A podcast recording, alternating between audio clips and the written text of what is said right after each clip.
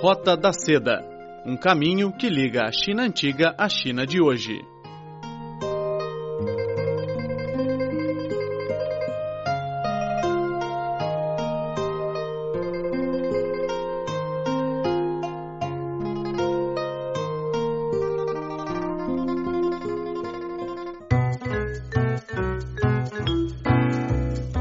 Seja muito bem-vindo ao programa Roda da Seda. Eu sou a Silvia Jin e hoje está aqui comigo o Rafael Fontana. Olá, Rafa, seja bem-vindo à Roda da Seda.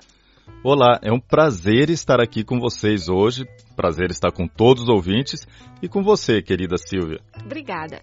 Hoje é quinta-feira, dia 1 de junho, uma data importante para as crianças chinesas. Ah, é? E por que, que o dia 1 de junho é uma data especial para as crianças na China? É, é muito especial, porque hoje é o Dia Internacional da Criança. A China começou a comemorar esta data em 1949, quando foi programada a República Popular da China. E nesse dia, creches e escolas primárias organizam festas para celebrar o dia. E em alguns lugares do país, os alunos ganham um dia de folga. No domingo passado, fui um shopping para crianças e a loja estava totalmente lotada de pais e filhos. E segundo as minhas pesquisas, que no Brasil o Dia da Criança é diferente, comemorado no dia 12 de outubro, que é também o dia da Nossa Senhora Aparecida, certo? Isso mesmo. E sobre a origem do Dia Internacional da Criança, é ao contrário do que muitos possam pensar, esse dia não é só para festas onde as crianças ganham presentes. É um dia para se pensar nas milhares de crianças que sofrem maus tratos, doenças, fome e discriminação naqueles pequenos deixados de lado ou que executam trabalhos considerados para adultos. Ah, entendi. Então não é só para dar presente para as crianças, não. Essa é uma iniciativa interessante, Silvia. Sim, é uma iniciativa para o bem-estar das crianças.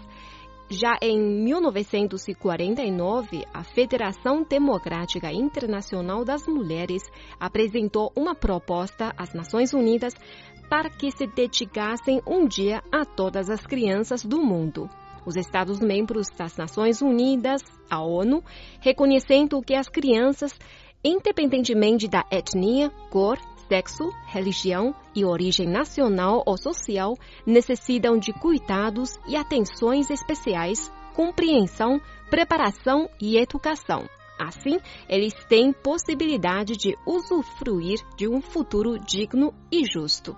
Os países escolheram então o dia 1 de junho como Dia Internacional da Criança.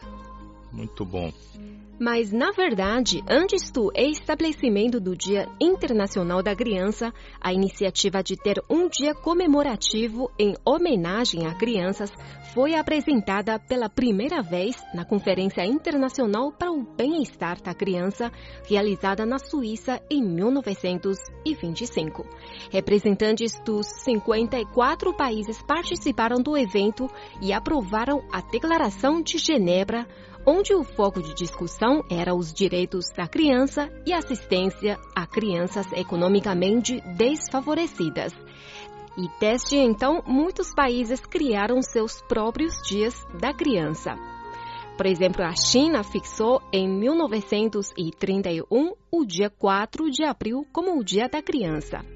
E depois da fundação da República Popular da China em 1949, a data mudou para o dia 1 de junho. Olha, muito interessante essa história, Silvia.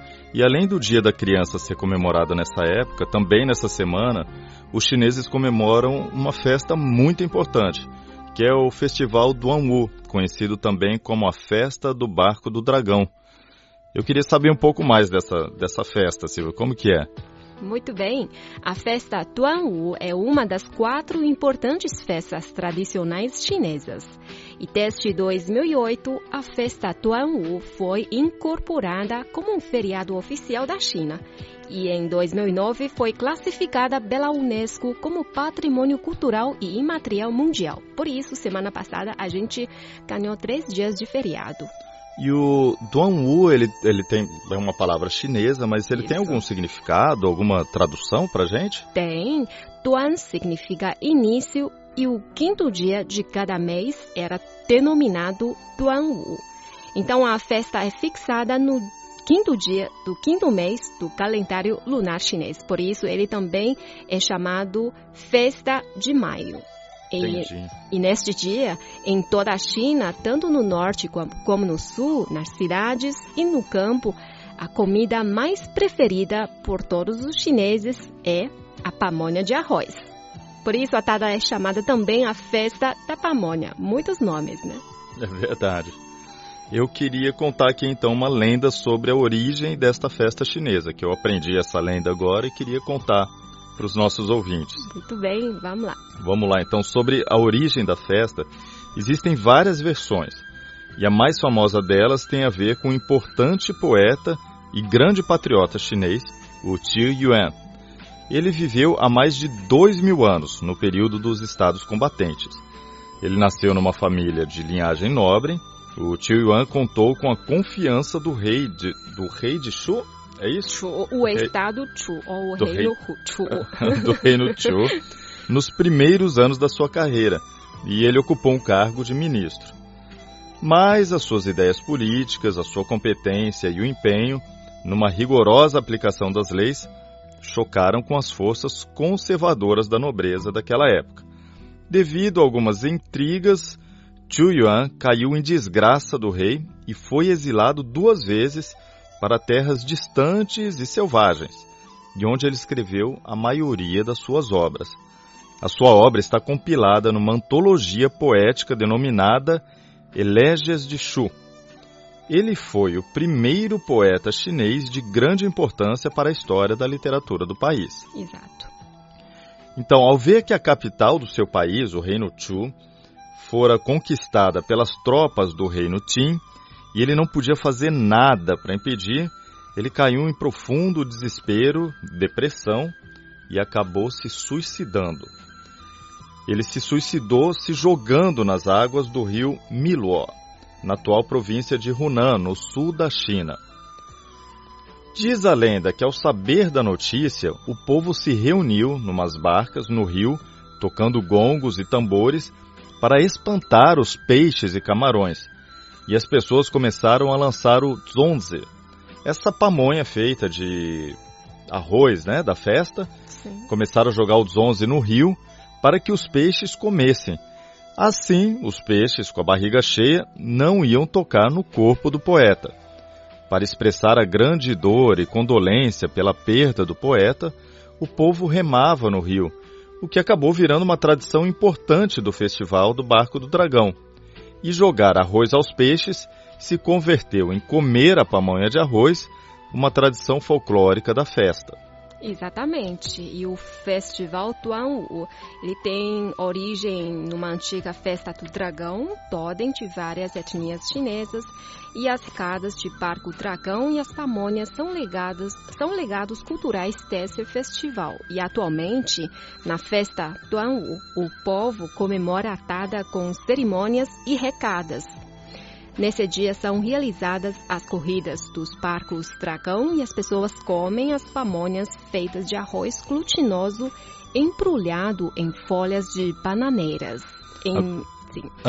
Não, agora eu queria falar um pouquinho dessas pamonhas para explicar para as pessoas de outros países que falam português que essas pamonhas de arroz elas são uma comida muito tradicional nessa festa. A gente vê vendendo em todos os lugares aqui na China, nos supermercados, e as famílias fazem em casa também, né? Sim. E ela não é um, um tipo só, ela varia de acordo com o lugar, o recheio, a forma e o sabor. No norte da China, por exemplo, as pamonhas têm um recheio doce, com aquela jujuba, aquela fruta que é muito comum aqui na China, e tem uma forma de um losango. Já no sul do país, os recheios são mais variados. Eles podem ter gema de ovo, feijão moído, carne e presunto. E o formato deles é tipo um cone, Sim. certo? E você já provou os dois, salgado e doce? Já, já provei os dois. Já tive essa experiência. O que você prefere? Olha, na verdade, eu gostei mais da doce, mas nenhum dos dois assim eu achei muito gostoso. Mas o problema não é para nós brasileiros, não é o sabor. É que quando a gente vai comer a primeira vez, a gente está achando que aquilo é uma pamonha, igual a do Brasil, Sim. que vai ser de milho, tudo. E quando a gente abre e vê que é de arroz, a gente tem uma surpresa, né? Fala, poxa, não é pamonha que eu estou acostumado a comer. Então, na verdade, eu acho que outros povos de outras nações têm uma aceitação melhor porque ele não fica esperando nada. Aham. Ele simplesmente abre, vê o que tem lá dentro e come. E ponto final. A gente vai ficar sempre comparando aquilo com uma pamonha, o que é um problema para os brasileiros. Então, melhor vocês chamam a festa de Barco de Dragão ou festa Tuanwu para não confundir vocês quando provar essa delícia. Exato. Se a gente chamar de festa da pamonha, o brasileiro vai ficar esperando uma pamonha. Então, vamos lá. Então, vamos chamar festa Tuanwu ou festa de Barco de Dragão. Melhor. certo, né? E além de comer pamonha e fazer recadas, existem outras tradições nesta data importante, como penturar calhos ou ramos de absinto na porta de casa, beber licor de rialcar, e as crianças, especialmente, eles vão usar uma pulseira e colar entrelaçado com fios coloridos e com o ideograma chinês do rei escrito na testa deles com o mesmo ligor. Eles também vão, as crianças ou as mulheres vão levar um sachê com ervas medicinais e aromáticas, com o objetivo de afastar insetos venenosos e enfermidades que surgiram com muita frequência nessa época, em maio do calendário lunar chinês e no verão. É, no período que está mais quente, né? Então a festa tem uma, uma atividade prática, né? Porque não é só comer e se divertir, então você tem adota algumas, algumas posições, alguns comportamentos que vão ajudar a combater as doenças, né? Sim, sim, sim. E essa festa tem, na verdade, tem um, um, uma origem de dessas folclores tradicionais, porque ele está ela corre em maio do calendário lunar chinês e nessa época, como há dois mil anos, não tinha muitas medicinas, não tinha muito remédios. Então, o povo, as pessoas, eles fizeram, eles utilizaram a sabedoria para eh, evitar as doenças, para se afastar os males, os incêndios.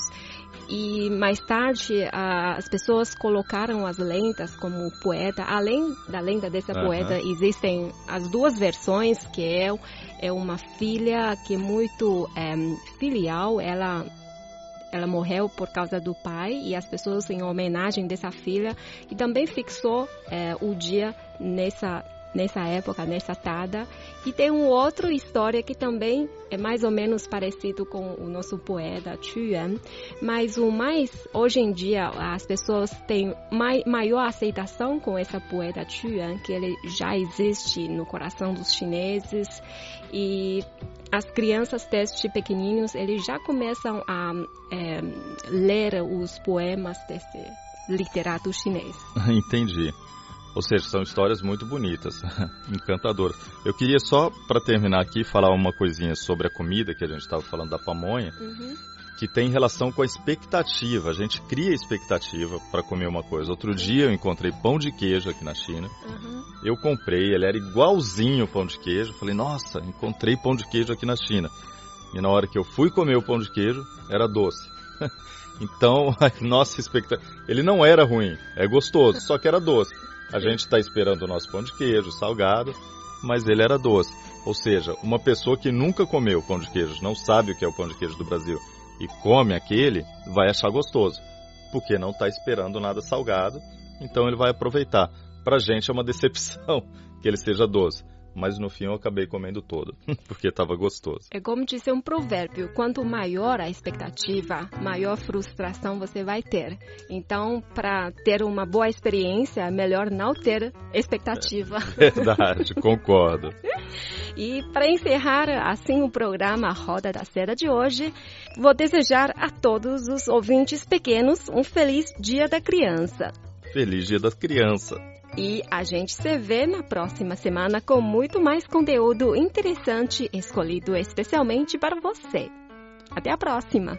E eu espero participar mais vezes desse programa que é sempre muito interessante, pedagógico e ao mesmo tempo descontraído. Um abraço a todos e até a próxima. Obrigada, Rafa. Até lá.